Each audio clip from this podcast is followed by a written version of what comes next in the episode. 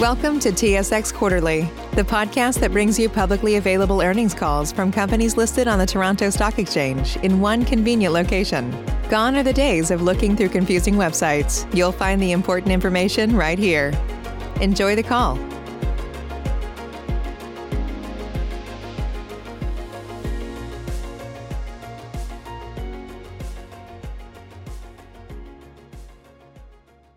Good day, everyone, and welcome to Exfo's second quarter conference call for fiscal 2021.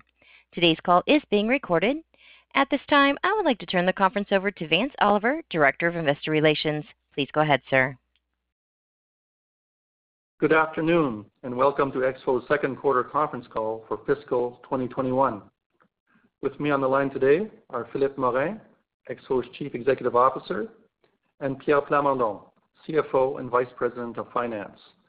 Germain Lamonde, Exfo's Founder and Executive Chairman, will also be available to answer questions during the Q&A period. A reminder that this conference call will include certain forward-looking statements and/or estimates concerning our intents, beliefs, or expectations regarding future events that may affect Exfo. Please note that such comments will be affected by risks and/or uncertainties including the impact of the coronavirus pandemic on our employees, customers, and global operations. This may cause the actual results of the company to be materially different from those expressed or implied today. For more information about Exfo, I encourage you to review our Form 20-F filed with the Securities and Exchange Commission. Our annual information form is available with Canadian Securities Commissions as well. Please note that non-IFRS numbers may be used during this conference call today. A reconciliation of these non-IFRS results with IFRS numbers is available in the Q2 2021 news release on our website.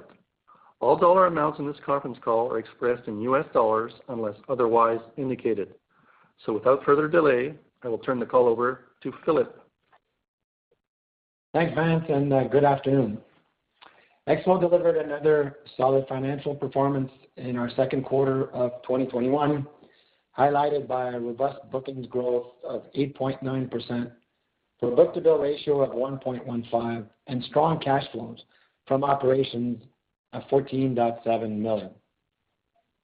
I'm particularly pleased with our strong bookings in the second quarter that reflect increased market demand driven by catch-up spending and early deployments of 5G cloud-based networks as our customers, the communication service providers, get a better handle on transforming their networks during the coronavirus pandemic. Recent success in securing multi-year contracts bodes well for the expanding footprint of our Nova Adaptive Service Assurance platform. As a growing number of RFPs for 5G standalone network monitoring systems are expected in 2021 and beyond. So overall, our sales increased 25.2% year-over-year to 16.3 million in our second quarter of 2021. It should be recalled that the initial outbreak of the pandemic had forced a one-month shutdown of our manufacturing facility in China a year ago in February 2020. Turning to the bottom line, IFRS net loss totaled $2.4 million, while adjusted EBITDA amounted to 3.4 million, or 4.9% of sales.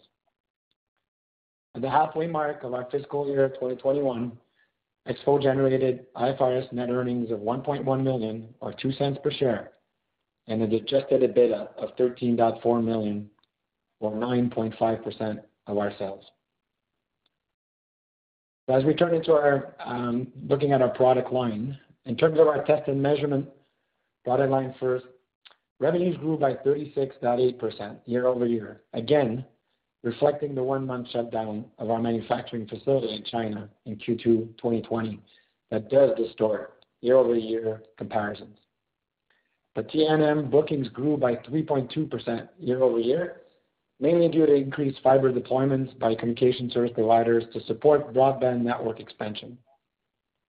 Exfo has also benefited from earlier budget releases by some service providers in calendar 2021, which has positively affected our T&M booking. The heightened demand, mainly driven by catch-up spending from delayed projects, was partially offset by reduced investments by the network equipment manufacturers for our lab solutions in Asia Pac region. It should be noted that the initial coronavirus outbreak in February 2020 had little impact on our test and measurement bookings in our Q2 2020. The T&M orders began to significantly drop in our third quarter of 2020 as preventive lockdown measures were imposed in several countries. So, as such, we can state that our T&M bookings are gradually returning to a pre-pandemic level with good growth opportunities in the second half of our fiscal 2021, given anticipated investments in fiber deployment, 5G infrastructure, and data center connectivity. Now turning to service assurance systems and services business. On the SaaS side, our revenues decreased 2.1% year-over-year, while bookings improved 20.6% to 25.3 million in the second quarter of 2021. The strong bookings growth can be attributed to recent wins for our Nova Fiber Monitoring solution, to increase traction of our Nova SensAI troubleshooting solution, and as well from a solid support contract renewals. Now, if you recall, we announced a major fiber monitoring deal with Openreach, a subsidiary of British Telecom, in early January. The good news is that Openreach recently confirmed that it will move ahead with its plan to pass 20 million homes, 20 million premises with fiber by mid-2025. As a result, EXFO will benefit from this multi-million dual source fiber monitoring deal with Openreach. Order momentum in the second quarter of 2021 also intensified for our Nova SensAI, or our automated troubleshooting solution that detects network anomalies in real time.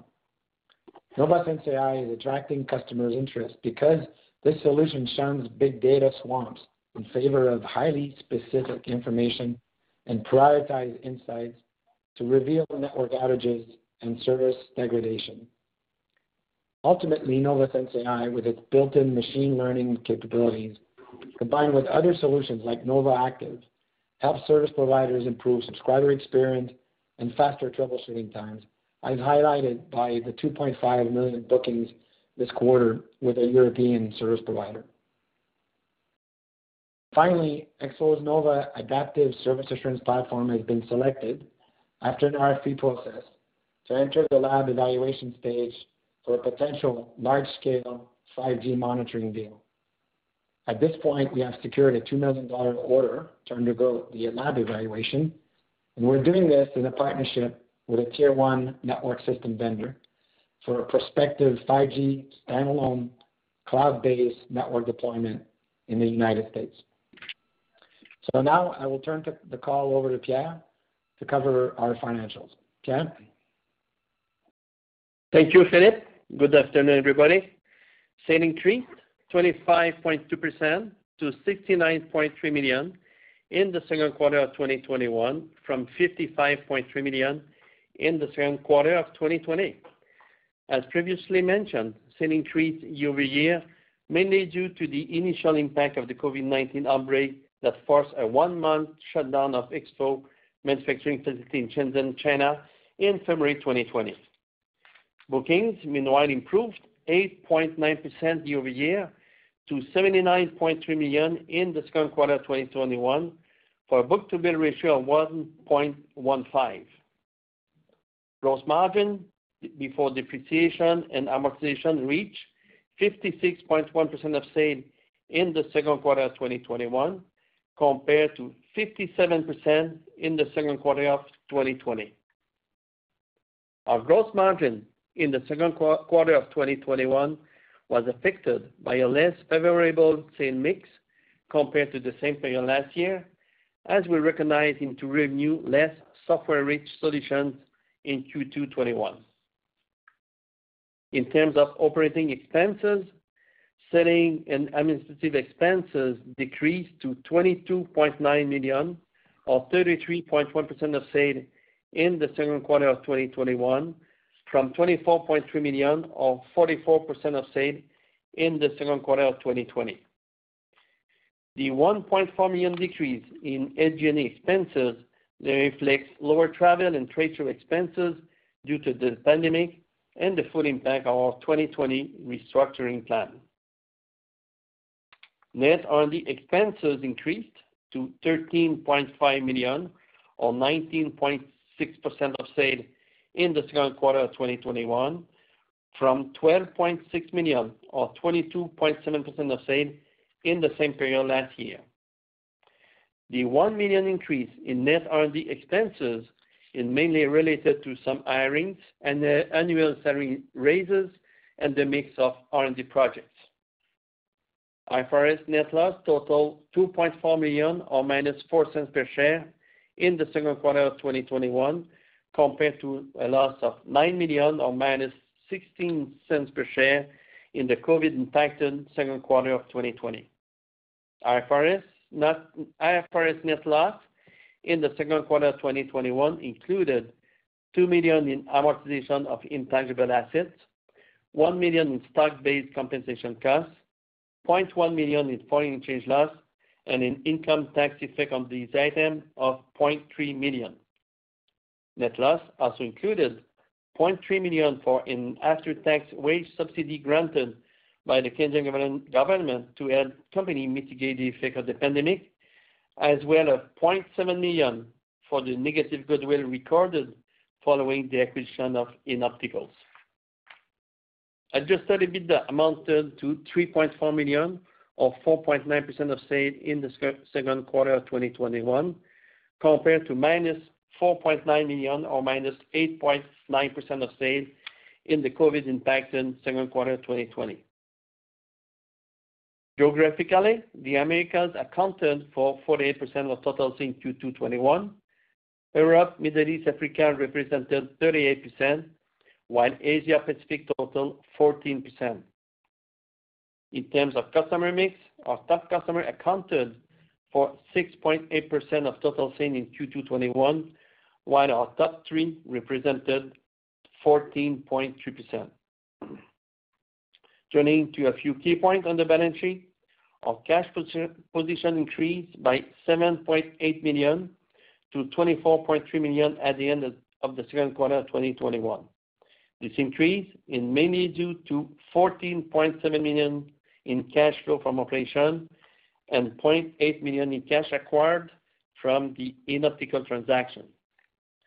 These items were partially offset by 5.4 million for the reduction in our bank loans, 1.4 million for the repayment of lease liabilities and long-term debts, and 1.2 million for the purchase of capital assets.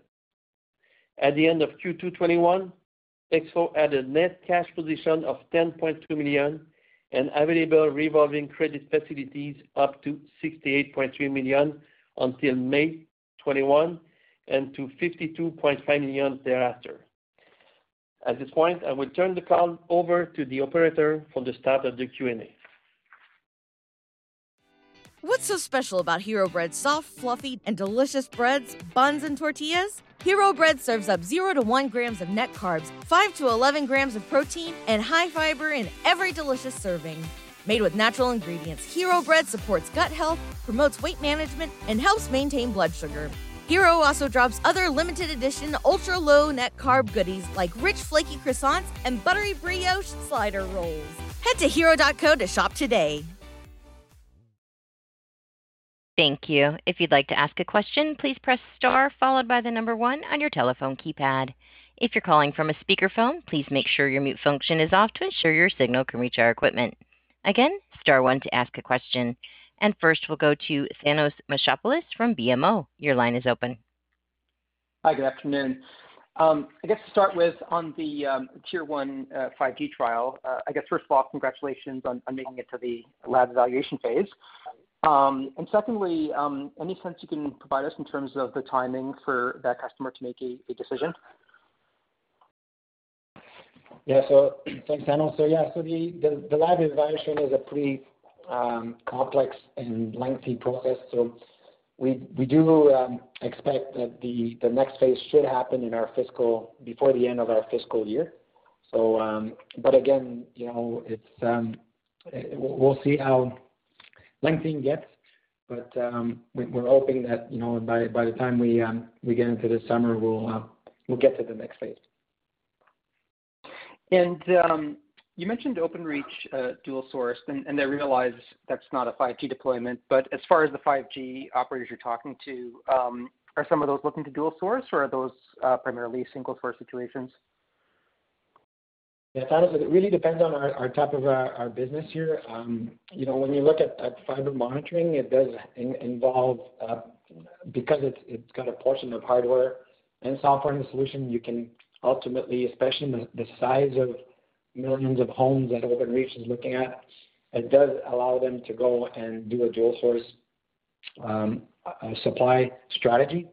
But as you move into more of the 5G um, standalone cloud native kind of solution, where you cover the whole core network, end-to-end services, um, and you look at the upgrade from going to 4G to 5G, in a lot of these cases, it tends to be more single source, um, because it's easier to imagine providing that end-to-end visibility and helping you troubleshoot when you have that single source model.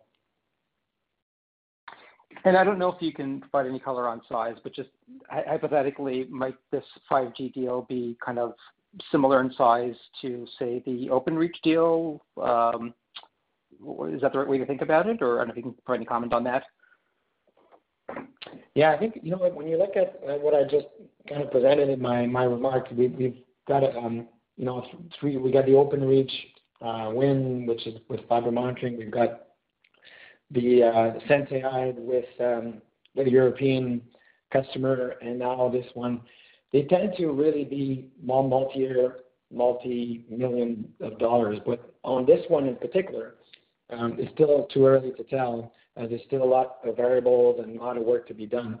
But they tend to be following the same kind of pattern that we've presented in the past. That They tend to be contracts between three to five years. They tend to have multi-million aspect of it. And obviously, depending on the size of the customer, the number of subs, um, subscribers, uh, especially if now if you're starting to think about 5G and IoT, um, the type of coverage you need, and that will kind of dictate um, the opportunity. And it's gonna be, you know, and on top of that, as you know, Thanos, we always get maintenance contract renewal. So, You know, we'll be able to get a better view as we continue to evolve and work this this lab evaluation that we've embarked to in this quarter. Okay, great. Um and I guess maybe focusing on maybe just the uh, shorter term dynamics of the business. Um, has visibility um, improved um, relative to the last three months, would you say? Are things starting to look a bit more predictable in terms of customer behavior shorter term, or how would you characterize that? Yeah, I think, you know, for me, when we thought we were gonna start getting better visibility, and as I mentioned in my remarks, we're now starting to see T&M being back to the levels before pre-pandemic. Now we're seeing the third wave coming in and, you know, really um, uh, getting us to the point where we need to really uh, be careful about what will be the impact of that. Um, there's also the um, aspect of supply. I think everybody is reading about the whole supply chain. Um, you know, that that's something that we're very, very closely watching. We've got long-term relationship with our suppliers. But when you see the demand that's uh, taking place and then some of the constraints that we're seeing on the supply chain in other sectors, that's another aspect that we wanna be really closely watching um, as we go through that. So, um, you know, it's I'll give you an example. Even in Q2, Um, we ended up getting um, bookings a bit stronger than we we anticipated uh, on the T&M side. So you know, part of the uh, pent-up demand and the need for to recover on the last few months of last year um, had a positive impact on our bookings. And so that whole aspect is makes it a bit more predictable for us to look at our our plan for um for the next six months. Okay, that's great. Um, thanks, Philippe. I'll pass the line.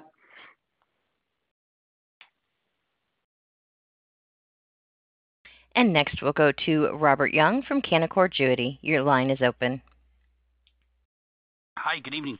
Maybe I'll just ask about the uh, supply chain that you just brought up there. I assume that's uh, chip shortages that we're hearing about. Um, how will that manifest in your results if um, they get worse from here? Is this gonna be a headwind to your gross margins? Will it limit your ability to, you know, generate revenue?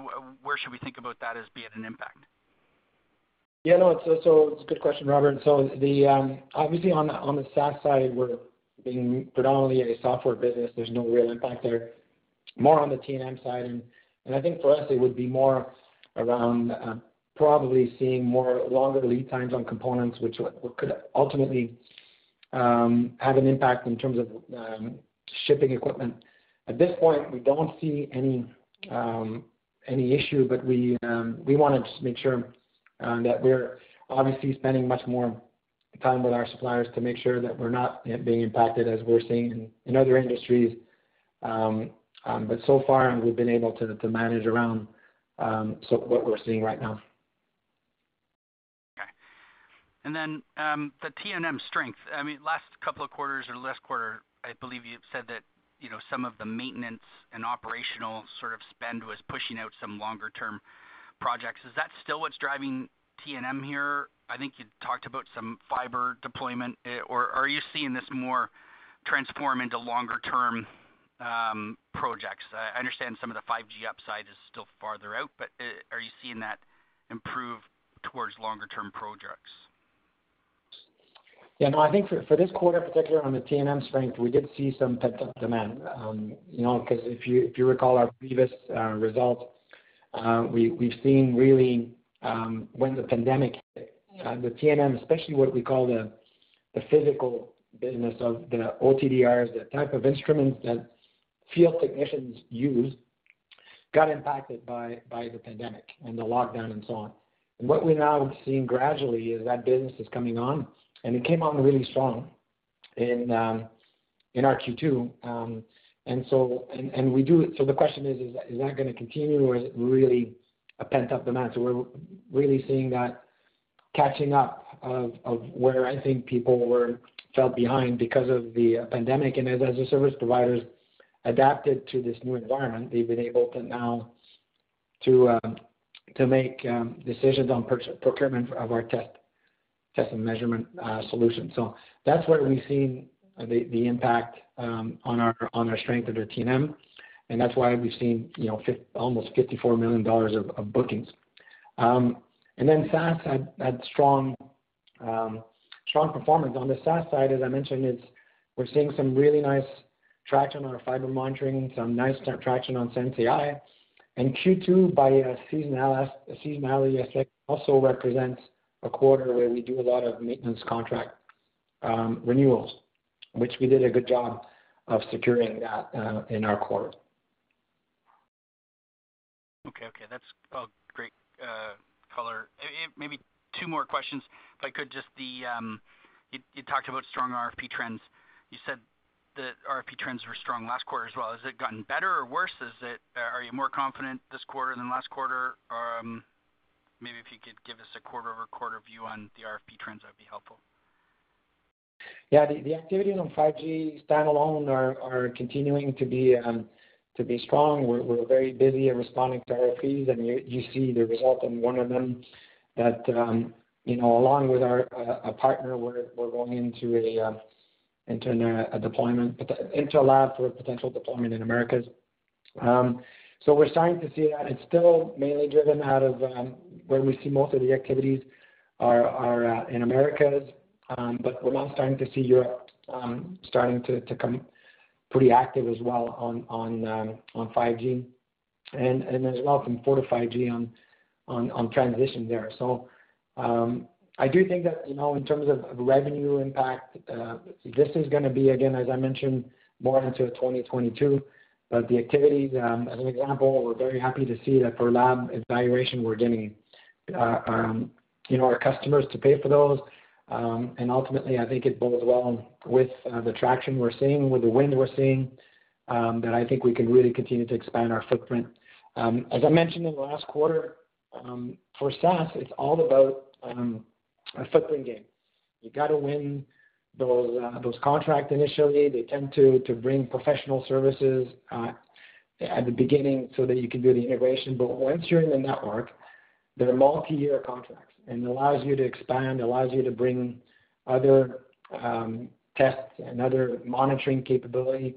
With 5G standalone, as you know, we're gonna go into network slicing, which will again allow us to go and, and upgrade what we're doing. So really important for us to continue to um, to get the wins and secure these contracts that we've uh, highlighted so far and continue to um, get into these lab evaluations um, as um, as the RFPs goes to, the next stage. Right. And you've brought it up a couple times already, but the standalone 5G deployment, I mean, when I think of that, I think of that as something that's the next stage as opposed to something that's really driving anything right now. Are there actually any deployments around standalone that you're seeing now, or is that something that's a 2022, 2023 opportunity? Are there any closer term 5G opportunities that you see?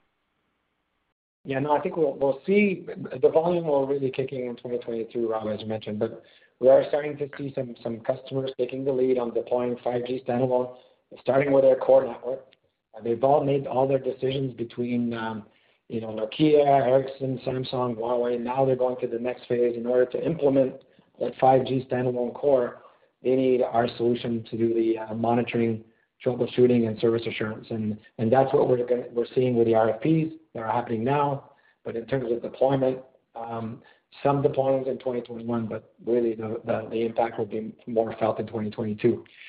But we're very happy right now with the progress we're making with um, the, footprint that we're getting with our solutions. So we just you know continue to um, continue to do the work. Um, these lab evaluations are, are, are long, they're, they're complex, but I do think that uh, the rewards are there um, and once you, uh, you get selected. Okay, great. Thanks for taking all my questions. Thank you, Robert. And next we'll go to S- Tim Savageaux from Northland. Your line is open. Hi, good afternoon. Um, wanted to follow up on a couple of things. Um, first, your uh, commentary um, about seeing some early budget releases from your carrier customers. Looking for a little more color there. Um, I assume that's probably focused on the U.S., your top customers, but if you have any other commentary geographically, I'd be interested in hearing that. And To what degree you've sort of seen that momentum continue into the uh, current quarter, fiscal Q3? And then I have a follow-up. Okay.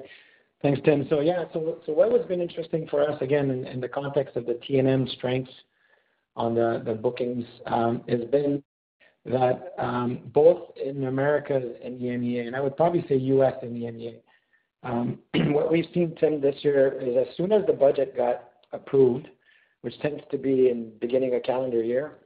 Usually what we've seen in the past, it takes a bit more time to get, you know, the, the purchase orders to go out and, and, and the procurement process to go through. I think because of the pent-up demand of the previous year, uh, what we have actually seen this quarter is as soon as the budget got approved, um, we, we saw an acceleration in, in converting those into purchase orders. And as I said, predominantly in the U.S. predominantly in the EMEA, uh, across um, across our customer base.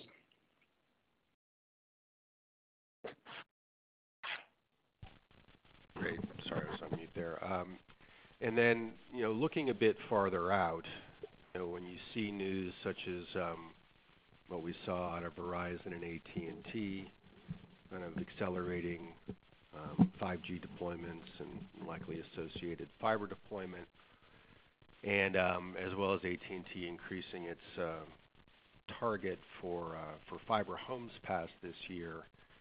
You know, when would you expect to see the impact of any of that type of activity? It seems more kind of oriented toward the, you know, back half of calendar 2021 or 2022.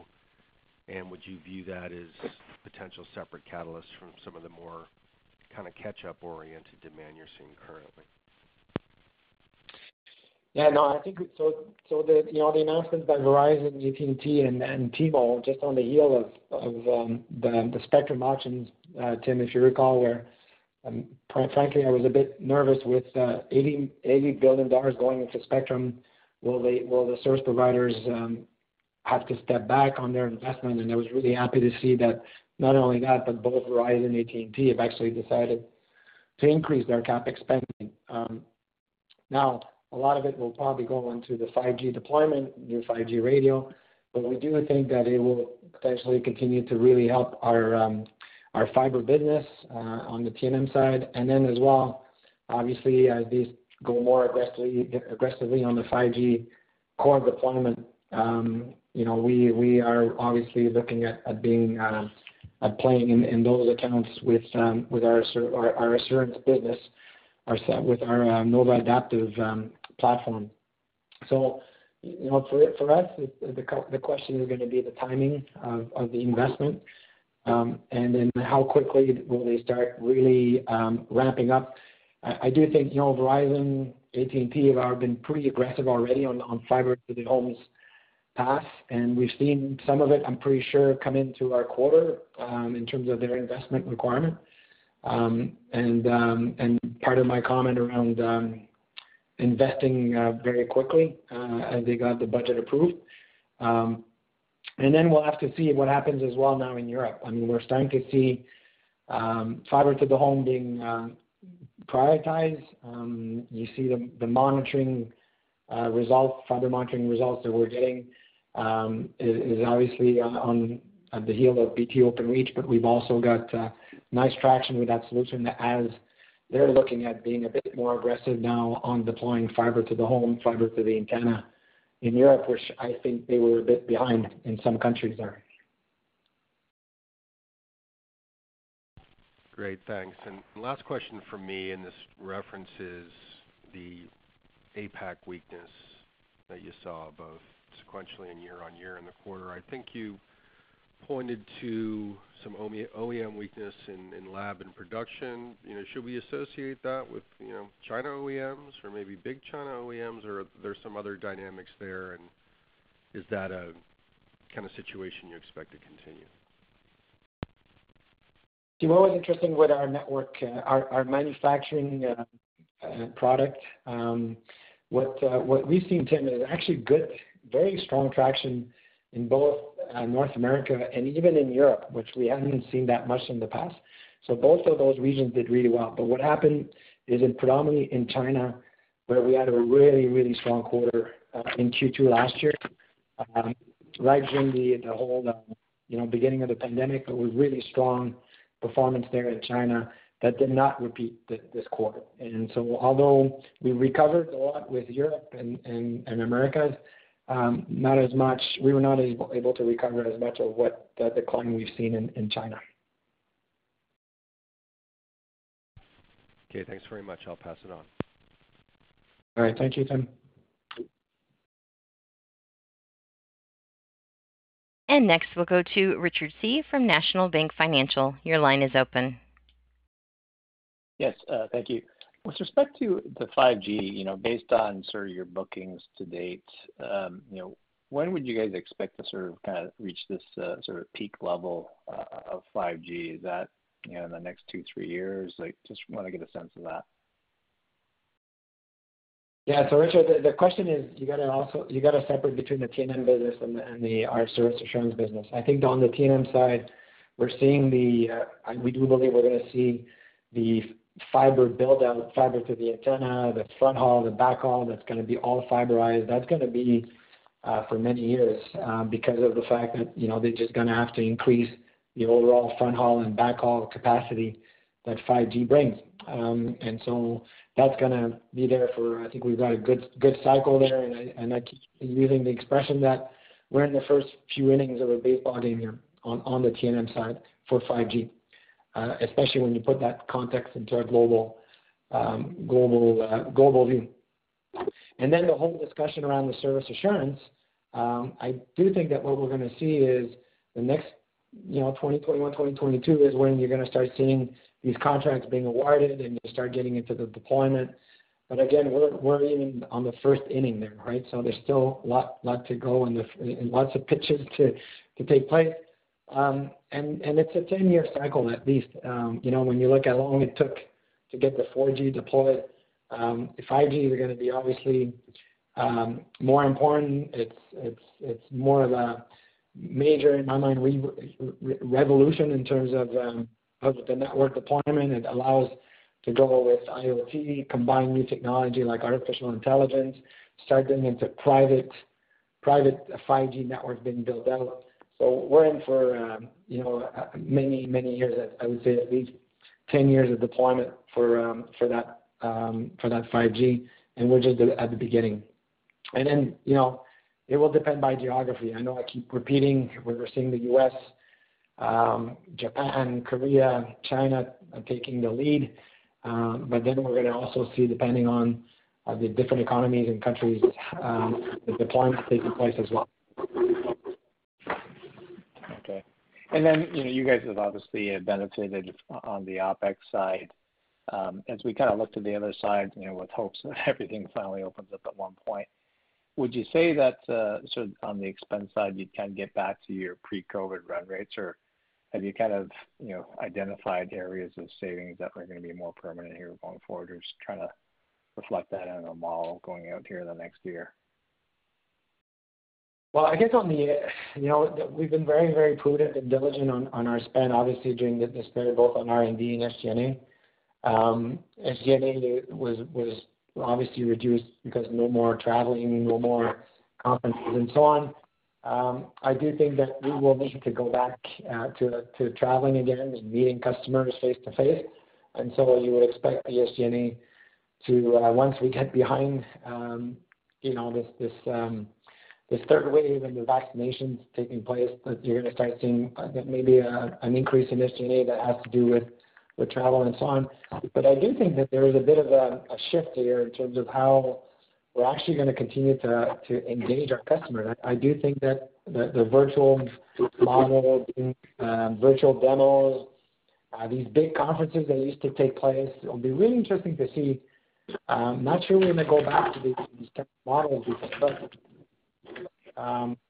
we'll have to see. This apologies, there's a bit of noise on the on the bridge here.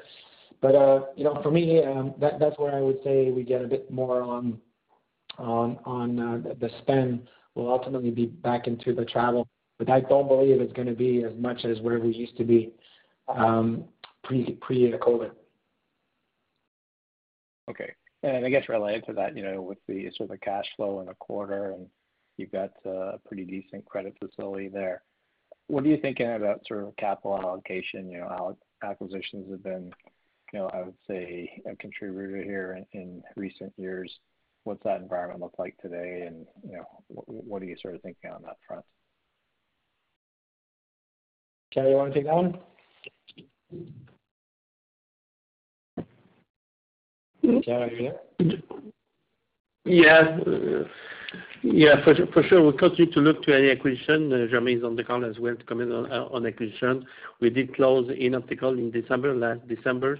Uh, we still have enough cash if we want to pursue any other kind of acquisition to complete our product line or even extend some reach. So for me, the capital structure is still acceptable to continue to grow through acquisition. Would you guys ever consider like, uh, you know, starting to buy back stock, you know, given the, you know, the stock price here today? This is always uh, uh, an option. We still have our share buyback program in place that we can use if we believe this is the right thing to do to use our cash. Okay, great. Thank you. And next, we'll go to Daniel Chan from TD Securities. Your line is open. Oh, hi. Thanks for taking my question. I just got one. Uh, you mentioned with the uh, SaaS RFP you're working on with you're working with a large tier one network vendor to help you work on that. Just wondering about your go-to-market with respect to some of these larger 5G deployments, whether you plan on partnering with more uh, network vendors or whether you continue with your current mix of direct and partnerships. Thanks. Yeah, no, I think the strategy for us will be, um, without divulging too much from a point of view of go-to-market, is that we'll do both. I think there's really opportunities for us to go direct in certain accounts, but there are other accounts that we really feel that going through a partner, a strong partner, will actually help us um, get um, and be a successful deployment. So, you know, I think you're gonna see us do both a direct and through a partner, depending on Um, the customer type.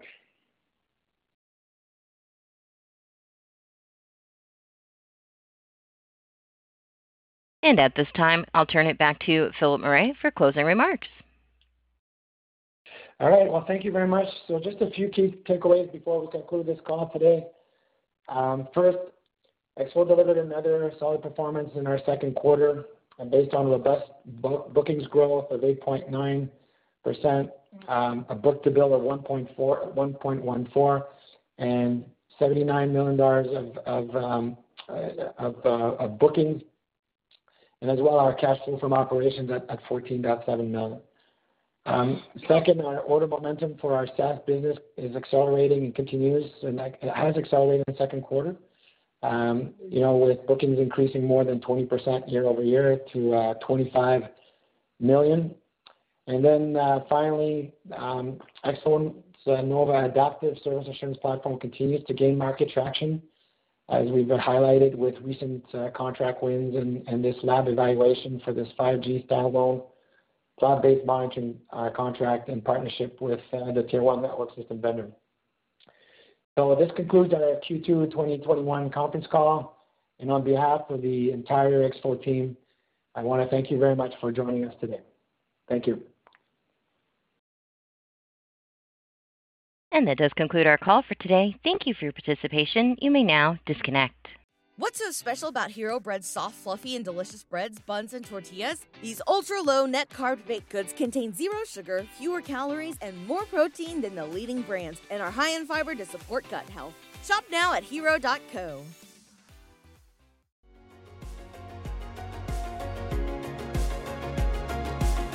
Thank you for listening to TSX Quarterly. If you enjoyed the cast, remember to leave a good rating. And remember, for any additional inquiries, please consult the company's investor relations section on their website.